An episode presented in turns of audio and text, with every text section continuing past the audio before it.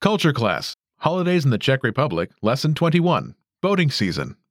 Hello, and welcome to the Culture Class Holidays in the Czech Republic series at CzechClass101.com. In this series, we explore the history and traditions behind Czech holidays and observances. I'm Michael, and you're listening to Lesson 21 Boating Season. Plavební sezóna.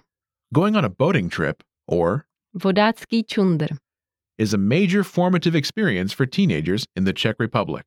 This is a journey by canoe down a river, preferably in the company of many friends. The season starts in May and ends in late September, with the main season taking place during the summer. Now, before we go into more detail, do you know the answer to the following question? Which Czech rivers are the most popular among boaters? If you don't already know, you're about to find out, so stay tuned. Every Czech river, or Česká řeka.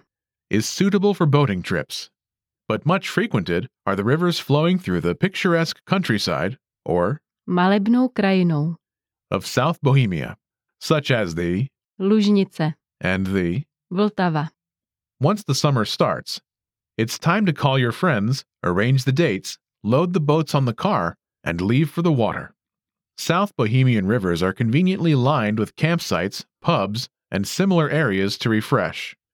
Participants always pack up tents and sleeping bags in the morning or afternoon, board their boats, or, Lodě.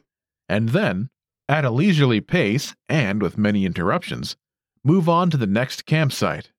Evenings and nights are then spent in a sociable environment around the campfire or at a local kiosk with refreshments.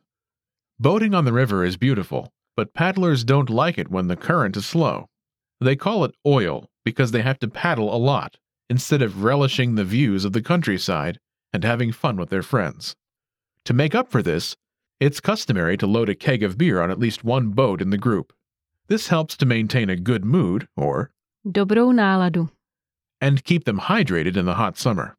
Among the welcome diversions of the boating trips are weirs. There are quite a lot of them on Czech rivers, and they present a fun challenge. Because of this, boats often end up upside down, and canoeists are then forced to wade through the water to collect clothing that has fallen in the river. Now it's time to answer our quiz question.